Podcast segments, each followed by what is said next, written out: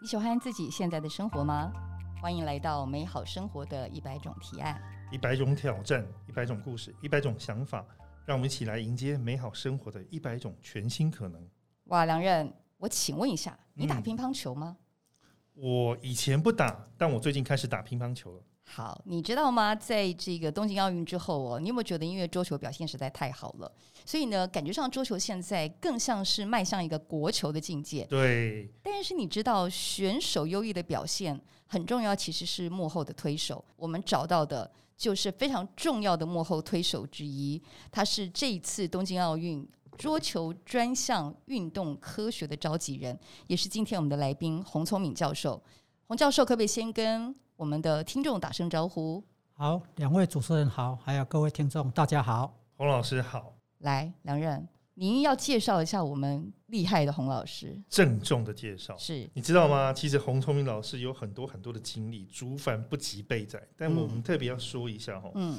他除了是目前师范大学的体育跟运动科学系的研究讲座教授，听好哦，嗯，是研究讲座教授，是是是，这个很厉害的。对，等一下我们来讲一下什么是研究讲座教授。对，哦，然后他本身是美国马里兰大学的竞技跟健身运动心理学的哲学博士哦，对，是运动心理学的博士哦。是，我的意思是说，他不是只有数科很强而已哦，是，他在学科方面、心理学方面其实也是非常强的哦。是，所以说。他有些荣誉跟经历是呃，我以前没有听过的，譬如说，嗯嗯，像什么呢？美国国家人体运动学院的终身院士。嗯，哎，欸，我们听到院士这两个字都要肃然起敬。起敬，对。而且你知道吗？是，这是运动科学界的国际最高荣誉。这将近一百年来，大概以美籍学者为主。嗯，那洪老师呢，是一百年来第四位不是美国籍的华人哦，嗯，能够拿到第二位能够拿到台湾人运动科学界的国际最高荣耀，嗯，这真是非常了不起的事情。所以是台湾唯二。对，好，那这样子我们就要先请洪聪敏教授来介绍一下我们这个觉得要肃然起敬，也就是运动科学界的国际最高荣誉——美国国家人体运动学院终身院士，到底它的价值跟意义是什么？可以请洪教授帮我们介绍。好，那美国国家人体运动学院啊，它是在一九二六年开始啊，就是创立，然后开始选去选拔他们的院士哈。那在这个接近一百年的时间呢，到目前为止，全世界总共有七百多个人能够入选为院士。那这七百多人里面呢，有五百多人是这个美国籍的院士，然后。啊，国际的院士是有一百多人哈，所以在差不多一百年的时间，国际院士只有一百多人。换句话说，嗯，每年平均不到两个人，是啊，可以成为国际院士。是，那这个在成为国际院士当中，我们要去竞争的对象就是全世界美国以外的其他这些国家啊，嗯哦。那我们从运动科学的这个领域来看的话，其实台湾算是相对是比较啊，比较后来才才才开始发展的，参加比赛才开始才开始开始发展的哈。那像像这些西欧的国家，比如说啊，英国啦、法国啦、德国啦、奥地利啦、哈、意大利、荷兰、北欧的这些国家哈，还包括俄罗斯啦、纽西兰、澳澳大利亚啦、加拿大啦、日本啦哈，这些都是属于。在运动科学领域里面都是属于这个走在前面的哈，所以台湾这个后来居上的这样一个一个国家呢，那要跟这么多先进国家的的每个国家有很多的运动科学的学者来竞争，所以每年不到两个人要能够出现，那其实是有相当高的难度了哈，所以能够获选为这样的一个终身院士，那这个当然他的国际地位是啊是在国际上是非常受到肯定的，所以拿了一个这个 N A K 的这个院士拿出去，当你介绍是这样自我介绍的时候，大家看到你就一定是肃然起敬，因为是非常稀有的，太了不起了。欣怡，你知道吗？呃，洪教授，嗯，你看我们大家以前都在讲运动，运动，嗯，那运动科技是这几年来台湾才开始发展的，对不对？是，对。那到底运动心理学科学对运动有什么很大的帮助？我们今天可能要好好请教洪教授。当然，对。可是你知道吗？他其实洪教授除了刚刚讲的呃获得院士以外，他也是台湾第一位获选国际运动心理学学会的会士哦，嗯，然后而且他同时是科技部杰出研究奖的得主，这个运动科学领域拿到这个科技部杰出研究奖的，到现在为止只有五个人得过这个奖项，嗯哼，嗯，我觉得洪聪敏教授特别的地方就是他的球员生涯是从十岁到二十五岁都在打桌球，嗯，但是呢，他同时也是八届中华队的资历，也就是说，他其实过去在二十五岁以前他在运动圈，但是后来转到学术界，然后所以他其实是一个理论跟实务双重的实践者结合的人，对不 对, 对？所以刚刚你有问老师一个问题，老师还没有回答，就是老师。您是台师大体育跟运动科学系的研究讲座教授，哎，这研究讲座教授也很稀有，哎，我是可以介绍一下，啊、让我们晓得一下。好，那现在在台湾啊，有非常多的这些呃顶尖的这些大学呢，他们为了要能够去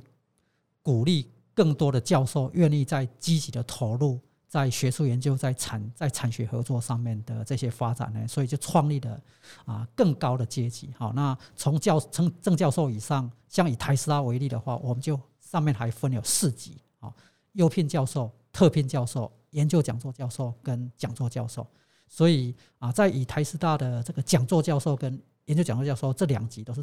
上面最高级的，那其实整个的百分比是非常非常的低，哦、所以就说啊，如果能够、啊、拿到这些这些这个特殊的头衔的话，其实都是代表着他在这个学术研究跟他在产业的发展这一部分有非常杰出的表现，才能够拿到这样的一个啊头衔这样子。所以兰任，嗯、我们刚刚提到就是洪老师的过去的荣誉会让我们肃然起敬。但是提到他在学术界的表现，我觉得也非常的更加肃然起敬。 对, 对，我想问一下，我们其实我们两个人都同时哦，这个上过洪聪敏教授的课，我们上了他四个月的课程，然后呢，他带给我们很多具体有效的行为改变方法。那请问心怡，你先说一下好了，我改变了什么？是不是？我觉得呢，这个我自己现在的运动呢，非常的多样性。当然因为受了洪老师的影响，所以我现在很爱打桌球，我会登山，我会跑步，偶尔当然我们会打一下八卦导引，打一下高尔夫，骑一下脚踏车，所以我觉得多样性对我来说还蛮特别的。你今天你今天来有没有照镜子？照镜子怎么样？你会发现你现在跟两年前比起来年轻多少。哎，你让我想到老师说的，老师说只要有保养跟锻炼的人，只要告诉别人生效就好了，不用告诉别人年纪。那你的改变是什么？ 我, 我跟你讲，我以前你知道吗，胖子嘛，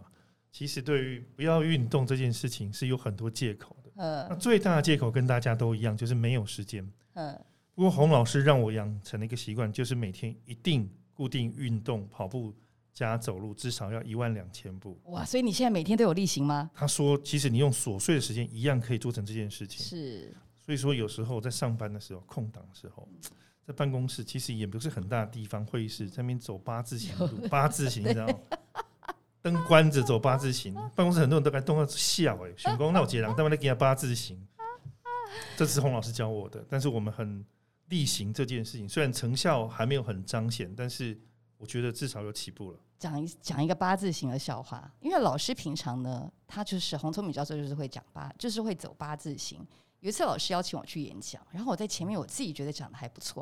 我就觉得为什么老师从头到尾都不坐下来听？你就看他就从这个教室的左边走到右边，右边再走到左边。我在前面十分钟觉得自己非常挫，我想说糟糕，我今天应该讲得不太好，所以老师都不愿意坐下来安定的听我演讲。后来我就突然间浮现起，对呀，啊，老师就是在走八字形啊！来，老师，老师，你要不要告诉我们，针对我们两个之间的一些小小的改变？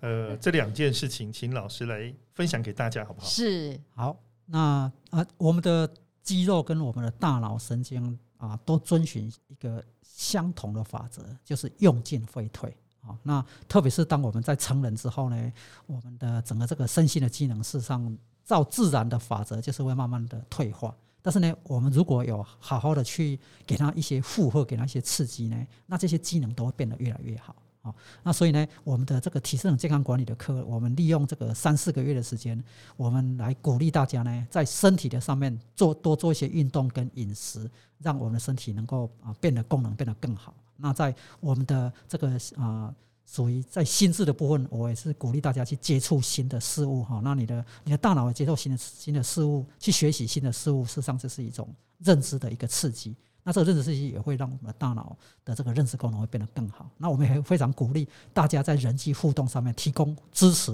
鼓励大家的一些成果。那这样的一个一个社会人际互动也会让大家呢在这个行为改变上面会更有效果，那我们的这个人际关系会变得更好。所以这种你的身体、你的你的大脑跟你的社会人际的三三个点的一个一个全方位的去啊，给它负荷，给它刺激，给它这个改善呢，那会让我们的身心机能会变得更好。所以这是我们这些课程的一个设计的主要的一个目的。所以老师透透过这四个月让我们养成运动习惯，然后透过团体制约的方式，我不知道梁任你有没有经验，像我自己所属的小组啊，大概每一天就有人告诉我他走了多少步，我看他自己落后了，觉得自己绝对不能够让别人专美于前，或者我们不能成为那一个阻碍的石头。你是这样吗？我其实也是这样，到目前为止这个习惯我们目前都还保持着、哦、对，我觉得这是非常不容易的事情，以前都会想办法逃避，刚刚提过的、哦、嗯，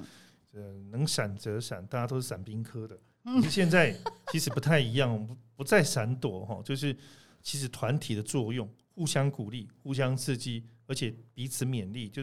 督促大家彼此都说每天都要做到一万步、一万两千步、呃、用, 用跑的、用走的，不管怎么样就是维持这样的运动习惯，这个习惯非常重要，我想等一下洪老师会告诉我们这件事情。对，其实刚刚老师讲了非常多，都是属于运动认知神经科学的一部分，我相信这也是老师一直专精的领域。但是你知道半年前老师已经把他这样子专精的领域变成一种科普化的方式，出了一本书叫做《原来大脑可以这样练》，而且它还是畅销书。原来大脑可以这样练，是，所以呢，老师在书中提出一个他在课堂当中也告诉我们，也跟我们分享的大脑执行长这样的一个全新概念。那刚刚我们提到说，老师同时也是台师大运动与脑科学团队的主持人。那这么多年以来，老师也就是研究开发出一系列结合了运动处方、认知挑战还有心理技能的运动系统。那老师呢，在这本书里面其实就是用趣味跟有效的教学，结合社会支持的刚刚老师提到的这种社会支持的核心架构。所以老师你可以不可以跟我们介绍一下啊，大脑可以这样练啊，到底是要怎么练啊？是，好，其实啊，我们的大脑的一个练法在目前啊，在研究上面有非常多的方法啊。那比如说就是有人会去开发一些认知的训练，不管是用电脑化或是非电脑化的方式去做认知训练，那也有人提到就是可以用这个正念静坐的方式 来, 来提升它的功能，也有人用这个生物回馈的手段或是所谓的自我调节手段。那这些方法都是被发现是有效，只不过说呢，当我们要去提升我们的大脑执行长的时候，有一个很重要的原则，就是你需要长期哦、需要长期。那当我们想要需要长期的时候呢，特别是当我们的对象是比较属于是小朋友的时候呢，小朋友他要让能够长期，你绝对不要让他在做这个训练的时候是觉得是在受罪、嗯、最好是能够在做的时候是他是觉得好玩有趣的、哦、所以游戏化训练方法是一件是一件很重要的事情、哦、那运动啊，运动英文也有个英文叫 game game 就是一种游戏、嗯哦、所以透过运动这样一个游戏，然后呢，把在这个运动当中，把一些能够刺激他的大脑认知功能的这些成分呢，把它融到这个运动游戏当中。那小朋友在玩它的时候，不知不觉就要强化他的这个大脑执行上的功能啊，所以这样的话的一个训练效果会比起其他这个特别为了训练大脑的执行长的这些这些训练手段呢，让小朋友更能够持续。所以这是一个很重要很重要的一个概念哈。那第二个就是说啊，大部分的这个其他的训练方法呢，它都是以认知为主轴，但是我们都很清楚，就是当我们的这个大脑执行长的功能要要好的话，除了给他这个心理认知的刺激之外，其实这个脑本身也是一个我们的人体器官，这个人体器官它需要有一些生理生化的这个物质基础，那这个生理生化的物质基础呢，透过运动是特别是一个非常有效 的, 的一种物理刺激，让它能够产生这些生理生化的变化。比如说呢，运动可以促进我们的大脑血流啦，运动可以促进我们的这个血管的增生啦，我们的这个神经的新生啦，突触 的, 的新生啦、哦、那运动可以让我们的神经传递物还有我们的这个神经的营养因子呢，都能够有 更, 更平衡的一个一个调节。那甚至运动可以让我们的这个大脑结构，不管是灰质或白质呢，都能够让它变得、啊、更有效率。所以这个运动所带来的这个物质基础上的支撑，加上在运动当中啊，融入一些认知的刺激，这两个的合在一起，我们比较有办法去在大脑执行长的这改善上面呢，能够产生一个毕其功于一役，啊，毕其功于一役的一个效果。那其他的这些方式呢，大部分都是属于心理刺激，那心理刺激啊，缺欠缺这些物质基础的支撑，所以它的效果会比较受限。啊，所以这个是我们为什么要介绍原来大脑会这样练，用运动加入认知刺激的这样一个手段来产生这个训练效果的一个主要的一个原因。所以原来大脑可以这样练，其实它的核心功能就是像老师刚刚提到，它有认知弹性，它有抑制功能，它同时也有工作记忆。那如果想要知道更深刻更深入的内容，其实原来大脑可以这样用，博客来可以去买来看，这已经是一本畅销书了。不过我记得梁任今天有跟我们分享说，其实老师还有一个资历是我们刚刚没有提到的。对，他是金牌选手的金牌教练。其实我们发现老师不只是洪老师，不只是自己本身就是从国家选手桌球队的选手出身，哦，后来台湾有很多的呃得过奖牌的，甚至奥运奖牌的选手，背后推手就是洪老师。是你有听过陈静吗？欸，他是他是在两岸两岸三地很有名的桌球，他分别拿过奥运桌球的金牌、银牌、铜牌，而且分别代表过大陆跟台湾两个队伍，非常特别的一段一个选手跟历史。但是我们知道说，这个陈静这位选手，奥运的金牌选手，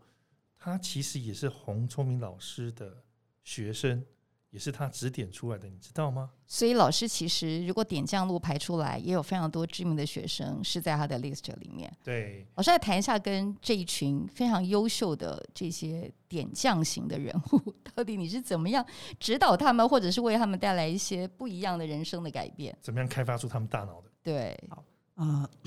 在过去的这个二十几年来的指导指导研究生的生涯当中，啊，是确实是有有这个荣幸去啊认识的一些啊学生，好，那陈静是其中一个，当然还有其他啊的一些学生。那目前有在台湾的名的这个名名校大学担任啊这个讲座教授的学生，有在美国的名校，比如说普渡大学，比如说南卡罗来纳大学啊担任教职的哈，有在英国的名校，比如说钦斯顿大学担任教职，也有在德国的哈。那这些学生他们的这些这些成果都是现在的成果，都是在他们大学或之前的时代，他们的同才、他们的家人都没有能够预期的得到。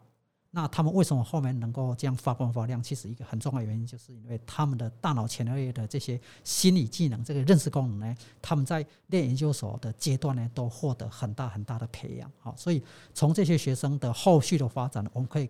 可以很清楚的让大家知道，只要你愿意去改善，只要你愿意去练，那你在任何阶段呢，你都可以透过去强化你的大脑执行长，强化你的心理技能，让你的人生呢可以做很大很大的提升跟改变。所以我从我的这些这些学生的这些例子上面呢，我自己都见证到这样的一个一个这个效果。所以我们我想我们现在可以做的事情，就是让大家更加了解，就是我们的大脑功能、我们的心理技能是随时都可以被改善的。那我们就好好的去加强它，让大家可以过一个比较有趣的人生。老师，你刚刚提到一个很重要的事情，就是让大脑的前额叶这个功能能够加强、改善、进步，对不对？是。欸，那我请教一下，哦，除了这些明星选手以外，其实他们都表现很好的时候，是在他们的人生的精华时段跟巅峰时段。那譬如说像，欸，心怡还二十八岁了，我比较大一点点，像我们这种已经步入后中年呃，不不，前中后中年，熟龄熟龄熟龄，哎，我有到熟龄吗？你呃啊，你青少年前熟龄时代的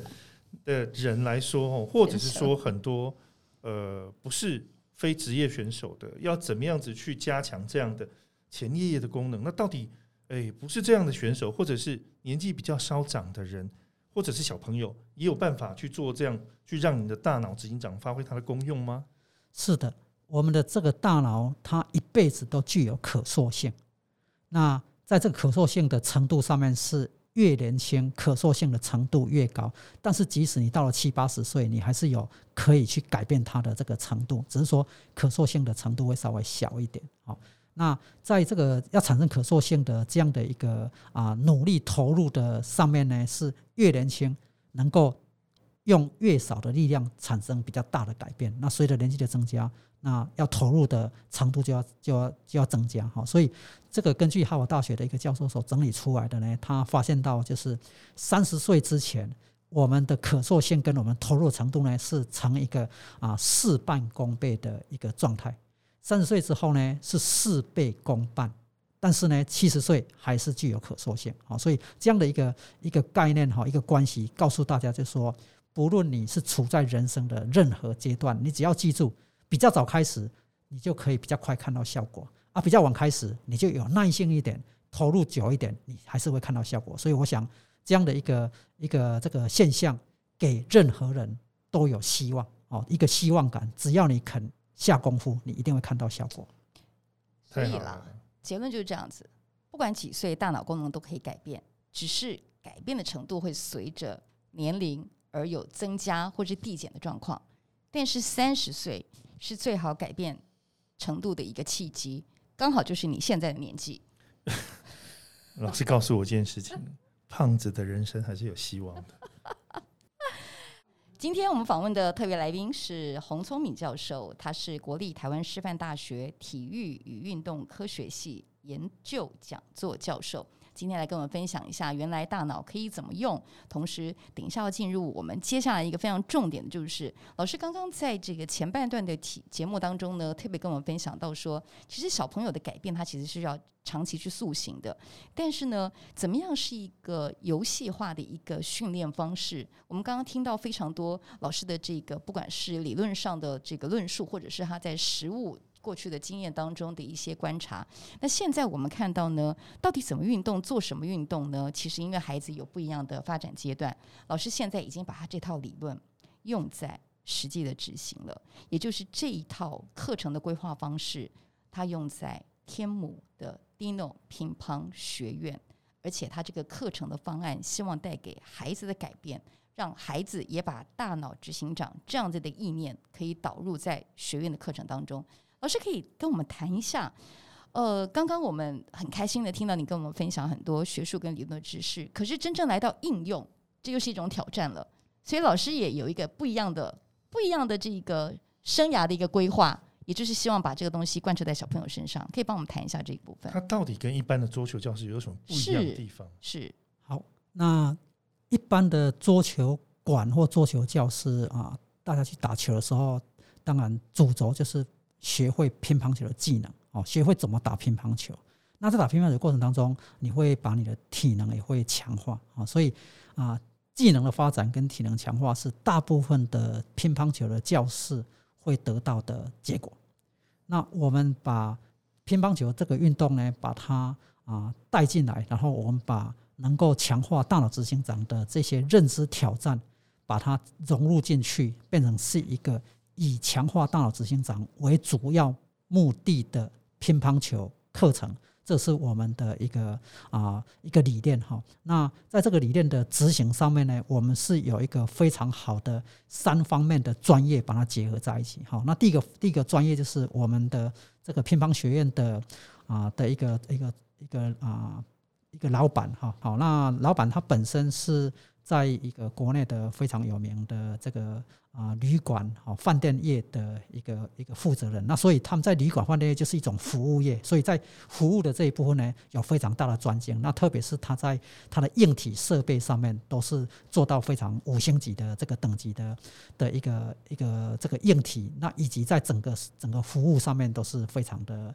非常高级的、哦、那第二个就是我们师大的一个运动健脑的这个团队提供的很多的这个健脑专业的这个知识技术呢，这个融进去。那第三个就是非常执行面的是教练团，因为教练团必须要把我们的这所有的这些专业 的, 的这些职能呢融到课程跟教学法里面去。那所以我们 也, 也成立了一个、啊、非常以这个四大运银牌为总教练的一个教练团。那结合这三者三者服务业的龙头，以及我们这个健脑啊，运动健脑的团队，以及这个啊非常啊优异的这个教练团，将三者合在一起所产生的一个啊乒乓球学院。那在这个硬体上面，我们有九张有国际规格的这个球桌跟地垫，那宽广的空间跟气氛，那各方面我想有机会去看一下，你就会发现这个国内大概很难很难找到这样的一个一个环境。那在软体上面，我们包括有我们的教练课程教学法、检测学习历程跟科普讲座。教练的部分呢，这个所有的教练都都获得台湾国际运动心智潜能发展学会的健脑运动教练的认证。那在课程的部分呢，这个如果在在教育界大家都知道，这个要写教案，那我们的教案呢是以分钟为单位，非常非常详细的。那这个这个内容上面呢，是以刺激我们的大脑执行长的这个训练为主轴的桌球课程设计。所以这个啊来上课的人呢，他不只学会桌球技术，不只会强化体能，那更重要的是强化他的大脑执行长。而且呢，还有一个很重要的我们的课程的一个一个一个重点就是。我们可以让他在桌球课程当中所学到的这些大脑执行长的这些控制能力呢，能够让他迁移到学校跟家庭生活当中。那有这么好的课程，如果小朋友学起来觉得枯燥无味，觉得很辛苦的话，小朋友也不会长期学下去。所以呢，我们在教学法上面呢，这些教练呢也都获得一些训练，让他们能够产生一个不止课程有效，小朋友在学习当中会很有成就感，而且会学起来觉得很有趣，而且呢，他能够把学到的能够去促进他的学习迁移，这样的一个教学法也是我们的这个特征。那再来我们还有一个特征，大概大概在国内也很少看到有这样的一个运动的教师会这样做，就是我们把前额叶的功能呢，我们透过啊国际的认证的这些检测的方法，那在学员在参加课程的一开始跟课程结束之后呢，我们都给他提供这个检测。把他们的大脑执行长的这些能力呢，我们把它量化，用科学化的检测方法让它量化，所以家长跟小朋友都可以很清楚知道，他还没有来开始学之前，他的一个水平是如何。那经过学习之后，他改善的幅度有多大？那还有就是，我们每次上课呢，都有一个学习历程。那这个学习历程呢，由教练来记录这个学习者呢他的这个学习的进度。所以呢，家长跟这个学习者呢都能够了解到他上课的进度跟学习的状况。那最后一个就是我们还提供了一个科普的讲座，那我们预计是每个月一场，以强化脑力跟强化心理技能为主要目标的一个科普讲座。那我们提供最新的科学研究成果，帮助大家呢能够强化脑力跟心理的素质，那这样的话可以促进人生的成功跟健康跟快乐。所以这是这个就是我们的整个啊这样的一个一个成立的一个理念跟我们里面的主要内容。我们希望说能够把这样的观念能够带给台湾的民众，让大家在因为大脑执行长被强化，所以呢大家的人生都过得比较精彩，比较丰富。我有问题，嗯，我想请教洪教授，教案以分钟为单位，这是非常困难的一种前置规划。哎，老师是怎么样细致到教案用分钟为单位？所以这个也是我们的的这个学院的一个很特别的地方，就是就是一般的教练大概只是以技术为导向，对啊，所以很少很少很少会像我们这样是在这个开始之前，我们花了三个月的时间，哈，能够让我们的大脑的团队跟我们的教练团队呢一起的上课，一起的讨论。所以我们是一步一步的讨论出每每一次课程的这个内容呢要怎么去进行，这个我们的细致到就是我们要。跟学员讲什么话，要安排什么样的活动啊？学员活动做下去之后呢，要给什么样的回馈？哦，所以一个是一个非常非常细致的，把能够强化我们大脑执行长的这些各种功能，刚刚提到的意志功能、工作记忆功能跟认知弹性功能呢，这些这些能力呢，都把它转化到打乒乓球的课程要求上面。所以小朋友一被要求，然后做出来执行的结果，马上就可以得到回馈。所以小朋友是透过这样的一个方式。把一个抽象的认知概念用打乒乓球这种看得出来的这个行为呢来展现，那这样的一个行为展现其实对于一个人未来去帮助他迁移到他课 堂, 课课堂上的行为，家里上的行为呢是一个非常大的帮助。所以我们的一个这样的一个训练课程是一个是一个以行为为导向，但是呢背后是有一个非常强烈的这种啊认知历程的一个一个调整改善呢，这样的一个做法来执行我们的理念。所以可以这么说，就是孩子来到我们Dino乒乓学院，他可能会经过一个前测的过程，那个是他现在的样态。但是他至少上了三四个月的课程之后，因为我们把大脑执行长的这样子的一个功能迁移到他的生活跟他的学习当中了，所以他后侧就会产生一个不一样的样态。是我们的检测、呃、刚刚没有讲的比较清楚，就是我们检测事实上有我们的电脑小朋友本身在电脑上面看出的一个、呃、客观的数据，客观数据、哦、第二个我们还有给家长一个主观的评量，第三个我们还有给小朋友的主观评量，所以我们是一个、啊、三角、哦、三角的一个检测。那所以家长一定会从他主观评量上面，因为我们一样有前车跟后车，会看到小朋友他的行为上面有哪些改变啊，小朋友在在这个啊这个客观的检测上面，因为都是数量化，所以可以看到那个数字上面的改变。好，那主观的部分，小朋友的主观的这个检测也会看到，所以这些都是提供非常有用的讯息，让家长可以看得到，就是来我们的这个课程上完之后，你看到你小朋友到底改善了多少，做了哪些改变，做了哪些改变。所以所以所以这是一个非常科学化的方式。好，那因为我们在做研究都是一定要很量化。哦、很量化，可以看得很清楚。那所以我们把这样的一个科学的理念呢，导到我们的这个乒乓学院来，让家长看到一个很具说服力的一个证据。我第一次听到把三角检测这样子这么科学量化的东西带到桌球训练上面，一般的桌球训练。我是第一次知道说，哦，原来打桌球这个事情还可以让它运动游戏化，然后学习还可以趣味化。因为打球不就是打好而已嘛，现在已经不只是这样子了。我觉得老师您在当初在设计呃 Dino 乒乓学院的这些课程的时候，您是不是其实先是先锁定以小朋友为主要的一个核心？啊、呃，一开始我们确实是以小朋友哈，因为因为因为刚刚提到过，就是啊、呃、年纪越小，它的可塑性是越高哈、哦。那那所以呢，我们就是锁定小朋友，但是。啊、小朋友的这样一 个, 一个目标也不是我们唯一的目标，因为毕竟我们的这个大脑的功能，它在 人, 人生任何阶段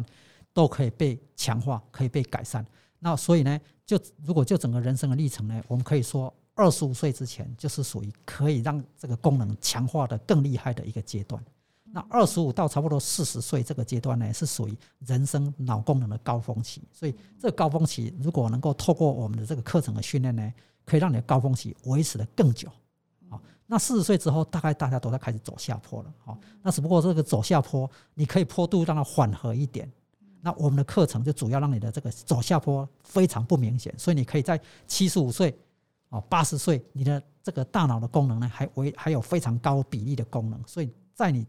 啊、退休之后你还有非常好的脑功能，你就可以去做更多你想要做的事情，更能够享受人生。甚至如果你想要继续有生产力，因为你的脑功能还很好，你还可以做有很高的生产力，就像郭台铭他现在 还, 在还想要有 很, 很有生产力，他脑功能如果很好的话他可以做很久、哦、所以现在的整个世界趋势事实上也比较不谈退休，只有在 讲, 讲说呢，我们可能要转换我们的职业、哦、的这样角度来看的话，人生如果一直一辈子到倒下去之前都有生产力，其实这样的一个人他的人生会过得觉得很有价值。所以我们想说这个用这个课程的一个训练手段，让一个人一辈子都处在一个很高功能很有生产力的状态，我相信这个对人的这个人生的生活品质是很有很大的帮助。这洪老师绝对果然是心理学博士啊，是他刚刚用这种方法来提息提升我们的人生的价值，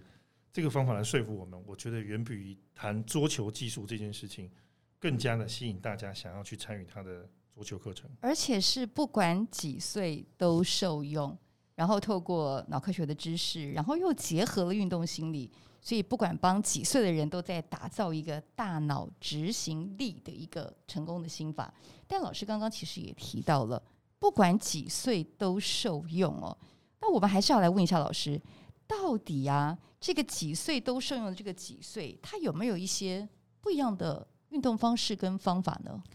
嗯、呃，如果年纪比较轻的话，因为他的学习力比较强，他的可塑性比较高、哦、那他的体能也可以一直不断的被强化，所以越年轻我们越有办法在这个课程上面呢比较多的、哦、比较多的强度，比较长的时间啊，比较复杂的这个课程。那年纪比较大之后，特别是在比较高龄的阶段呢，我们因为很多高龄 的, 的, 的朋友可能他的 身, 身体的一些机能大脑机能都有一些退化的现象，所以那个时候我们就要第一个一定 要, 一定要保护好，让他不要受伤，让他不要有这个风险，不要有风险。所以以安全为导向的考量，然后呢在这个运动上面先有比较轻的强度，比如说如果一个不太习惯运动的人，我们会先建议他先从走路开始，哦，那走路他走的比较习惯之后，慢慢的让他走路 的, 的这个速度可以加快，那这样的一个有这样的一个基础之后呢，他来学打乒乓球，他在打乒乓球的时候他不会跌倒，哦，那因为乒乓球是一个非常有效的去帮助我们大脑呢能够维持一个反应速度的一个运动，哦，因为我们人年纪大了之后的一个很明显的一个一个特征，就是老化特征就是变慢，哦，变慢，我们的思考速度变慢，我们的的身体的反应 速, 速度变慢，哦，只有一个东西变快，就是忘得比较快了，哦，所以所以所以就是说大部分都是变慢，那这个变慢 是, 是, 是我们一个老化一个一个必然走的路线，但是呢前面讲过，就是当我们如果给他一些刺激，这个刺激呢必须是必会去强迫他必须要在一个时间内要去做反应，那他这个变慢的现象就会趋缓，哦，这个过去在一九七五年的时候有一个有趣的研究， 是, 是美国的一个这个德州奥斯汀大学一个这个 Spurduso 这个教授所做的研究，他那个研究呢他招募的这个都是老 年, 老老年人，哦，那他找了一群啊一群这个有在长期在打网球打这个持拍运动，哦，持拍运动的这些，哦，的这些老人，那另外 一, 一批老人就是长期不运动的老人，嗯哦啊，然后也同时找一群年轻人有运动跟没运动的，哦，那他们就比较这四种人，所以就是两群老人两群年轻人，哦嗯啊，年轻人当中有运动没运动，老人有运动没运动，啊，这个老人的运动是以像持拍运动这种为主轴的，嗯，那他们去看他们的一些反应的速度，结果很有趣的就是反应速度最快的就是年轻有运动人，嗯，第二快的事实上是有运动的老人跟没运动年轻人是差不多的，嗯哼哦，那最慢就是没有运动的老人，所以这样的一个研究的一个一个发现告诉我们说，即使你老了，你有在做这些持拍需要快速反应的运动项目，你的大脑的速度呢跟年轻人没有运动不会差太多，嗯，所以我想这样的一个证据事实上是提供给大家，啊，特别是比较成比较 中, 中老年的人一个很大的人生希望，就是你可以去透过像打乒乓球这种持拍运动强迫自己必须要在一个反应的速度当中去做反应，让你的整个大脑功能呢能够跟年轻人那些不运动年轻人事实上是相差不多的，所以这个这个是一个很很重要很具有这个鼓励作用的一个研究发现。杨任，你不敢相信，我现在一个礼拜打三次桌球，哇！然后呢，所以我完全可以体体验到老师刚刚说的，你知道桌球速度快，节奏快，然后你要因应不同的一个情境，你要拟定一个策略。然后呢，因为你打的人不一样，所以你每次反应都不一样。我甚至这个闹钟，我连周末我都一大早九点去打桌球，好有毅力。我觉得我自己是哦，洪老师非常大的一个改变。但是你自己呢？你自己除了那个运动，我感受到一个人老化的现象。你不可以。但是我听了老师讲了以后呢，我发现到一件事情：人不只是外表可以逆龄，大脑的功能跟你的身体反应，还有包括各各式的那种生理结构的反应其实也可以逆龄，对不对老师？是那个最最近四年内有两有有两个很大很大型的这个研究，一个在英国，一个在这个丹麦哈。那这两个研究都不约而同的告诉我们，持拍运动像乒乓球这种持拍运动，对于延年益寿效果特别好。好，那为什么会效果特别好的？的, 的几个原因，当然这个这些运动都是会让你反应比较快，好，那那我们如果反应快就比较不会出意外，好，比较开车比较不会出车祸，啊，因为因为你如果你反应快的话比较不会在在道路上面各种的变化你会反应比较快一点，好，那那走路也比较不会跌倒，因为像走像这些运动项目你都要在下盘上面都要移动来移动去，好，那所以你的下盘的平衡能力反应能力敏捷这些能力都比较好，比较不会跌倒，那这个跌倒事实上是很多啊老年人可能是是是会让他这个啊，受伤或者让他啊这个死亡的一个很重要的原因。好，那再来就是这些持拍运动，它还有很多的认知的挑战。因为在打球的时候，刚刚心里讲到了，你在打球的时候，第一个你的眼睛必须要看得很清楚，嗯，因为这个球怎么来，好，来到什么方向，再来这个球怎么旋转，你的眼睛必须要很明确的判断。啊，这个落点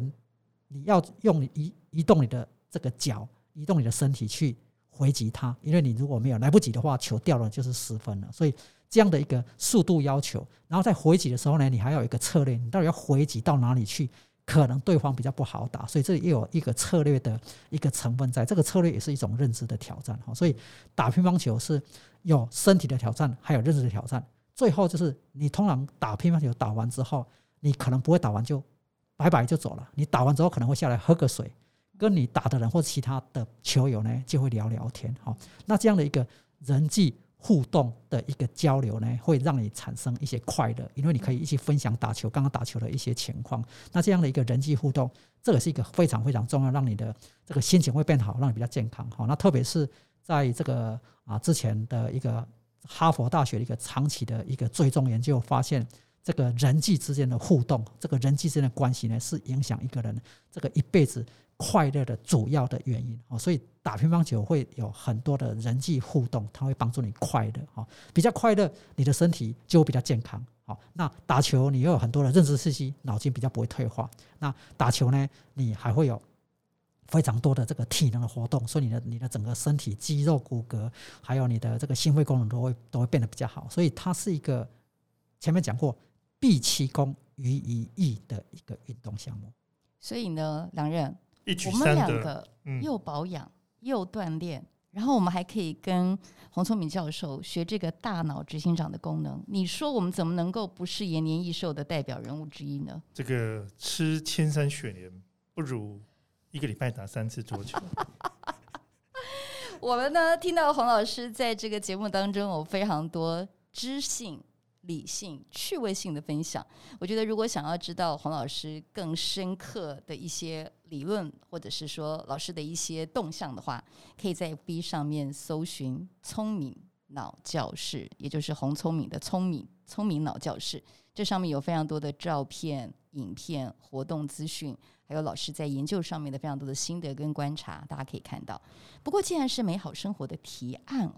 老师您也要来帮我们建议一下，您对我们有什么样的一个提案？好，呃，要产生美好生活，我想生活上面不外乎就是在工作上面能不能做得更有效率。对，哦，那这个要让工作更有效率，现在的这个运动科学研究发现，就是如果你经过二十分钟的一个运动，运动完之后呢，你的大脑会处在一个非常有效率非常专注的工作状态，大概可以持续九十分钟。所以我会给大家建立一个叫做 P P R， PPR, PPR 就是叫 Pre-Perform Routine， 中文要翻成就是、啊、表现前的一个习惯动作或例行行为。所以我会建议各位呢，在用脑的这样的工作之前，先去运动一下，运动完之后呢，这个喝个水，换个衣服，擦个汗，回来呢，你会有九十分钟高效能的一个工作状态。那有这个高效能的工作状态，你的工作会很有成就感，你对你的工作会很有信心。我两个礼拜前给北一女的学生的讲座也是告诉他们这样子，就是你透过 P V R 要读书之前先运动一下，那你读书的这个效率提高之后，你对自己会更有自信啊，你就可以留下，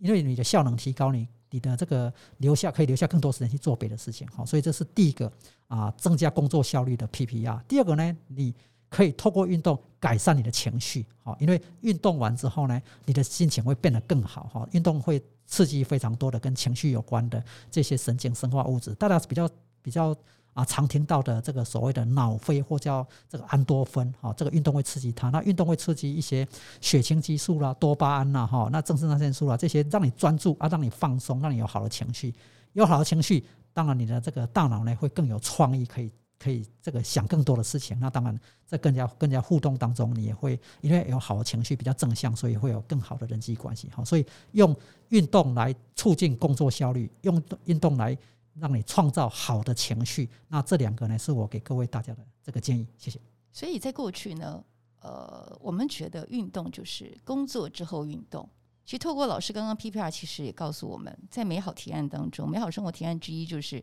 其实先运动，它对工作的效率是更帮助的。对，而且呢，我们这样说，透过运动的方式，可以让你工作更有效率。今天非常谢谢洪聪敏教授来这边分享他的运动。呃、如何开发大脑的一个经验。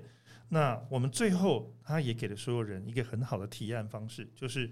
持续性的养成一个习惯的运动，就是所谓的 P P R。 那我们透过 P P R 的方式，希望大家都能够，不管你几岁，都一起来建立追寻美好的生活。谢谢大家，谢谢大家的收听，我们下一次美好生活的一百种提案见。也谢谢洪老师，好，谢谢两位主持人，还有谢谢各位听众，拜拜，拜拜，拜拜。